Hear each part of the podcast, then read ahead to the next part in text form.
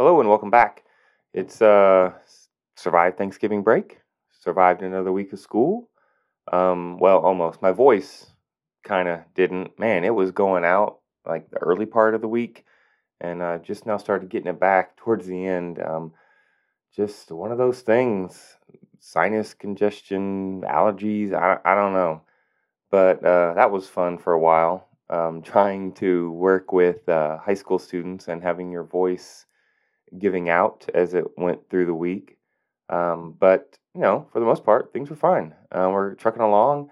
There, um, some of them are getting into panic mode because you know semester grades are going to be done in about two weeks, and some of them haven't been putting in the time effort that is needed for the uh, grade payout that they're wanting in the end, and it um, it happens every year. I don't get too upset upset about it. I mean, maybe maybe I did when I was a younger Farnham, but you know, it, it's just humans. We do this sometimes, and uh, I just have to be honest with them. I kind of be honest with them throughout the the uh, weeks leading up to Thanksgiving break. It's like, hey, now's the time. If if your grade isn't where you want, it's like you know where it needs to be based on your parents, your coaches, you know, your family, uh, you know, your future plans that you have for you know, life outside of high school. If C's are good, then make sure you you're taking care of that. If you need more than that and you're not where you need to be,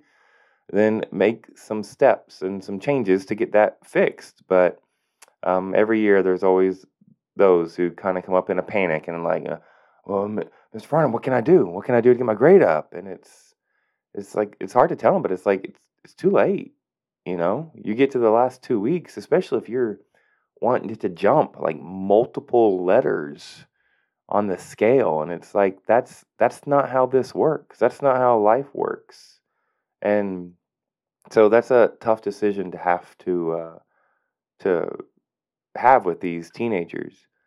Um, what else has been going on? Oh then i met my reading goal for the year. I set a goal of reading 40 books and i think i'm on i'm currently reading book 42 and 43 um, but one thing that came to my mind, though, I was reading one about political theory, and they brought up a guy, it's like an Italian philosopher named Pareto, and I've heard him mentioned a few times with uh, like a psychologist guy and an economic thought.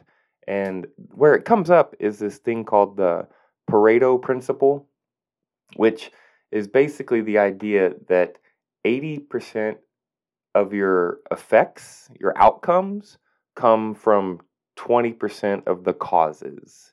I, I think sometimes we've heard that uh, a lot of times, like 20% of the people do 80% of the work.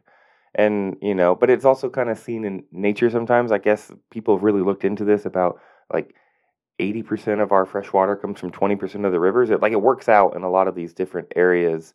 And I, I got to thinking about that. Like, how does that apply to the classroom? And, you know, um, for me, it does because in terms of classroom engagement, the more I thought about it, I was just paying attention to my class for the last few weeks. Is you really do like 80% of your classroom engagement and that back and forth probably does come from about 20% of the students. That that classroom environment. And I'm not talking about like engagement as in like doing their work, but I'm talking about those back and forth encounters and conversations that just kind of make the class fun it it really does come from about 20% of the students. They kind of are the uh, catalyst for what makes that hour entertaining and fun.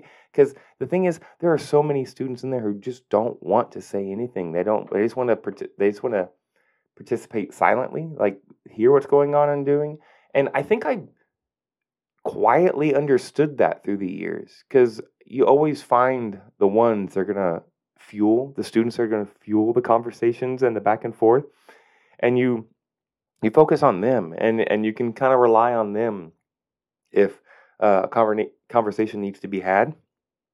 And i i i just it just felt like natural and i never thought about it as like kind of a like a law of nature of the classroom nature but no it is kind of true and it and it made me feel better knowing that I stumbled on that myself, like this idea that 80% of the um, back and forth, the engagement, the classroom chemistry comes from like 20% of the students. And and that's okay because that's kind of how things are in the world. 80% of the causes come from 20% of the or 80% of the effects come from 20% of the causes. And I I was kind of glad to make that connection because I remember kind of feeling bad that I didn't you know, a younger Farnham, like I didn't connect with every student. I, I didn't get every student to like talk to me and have a conversation and and know what was going on, and that was always like uh, a downer. But now I'm realizing it's kind of just natural and just go with it. And maybe some of those that 20% might shift as the school year goes on. So maybe the 20% that drives that classroom back and forth, um, maybe that changes as the year goes on, and, and that's okay. And um, yeah. So what do you think? The Pareto principle, like that idea that 80% of your effects come from 20% of the causes. And uh, think about that in your room. Like look around and, and, and see. Is it true? I think it is. And also take some of that guilt off of you if you're been struggling to figure out how to get that one quiet kid in class to talk out and and participate. Maybe maybe they are in their own way and that's okay. Well, as always, have a day.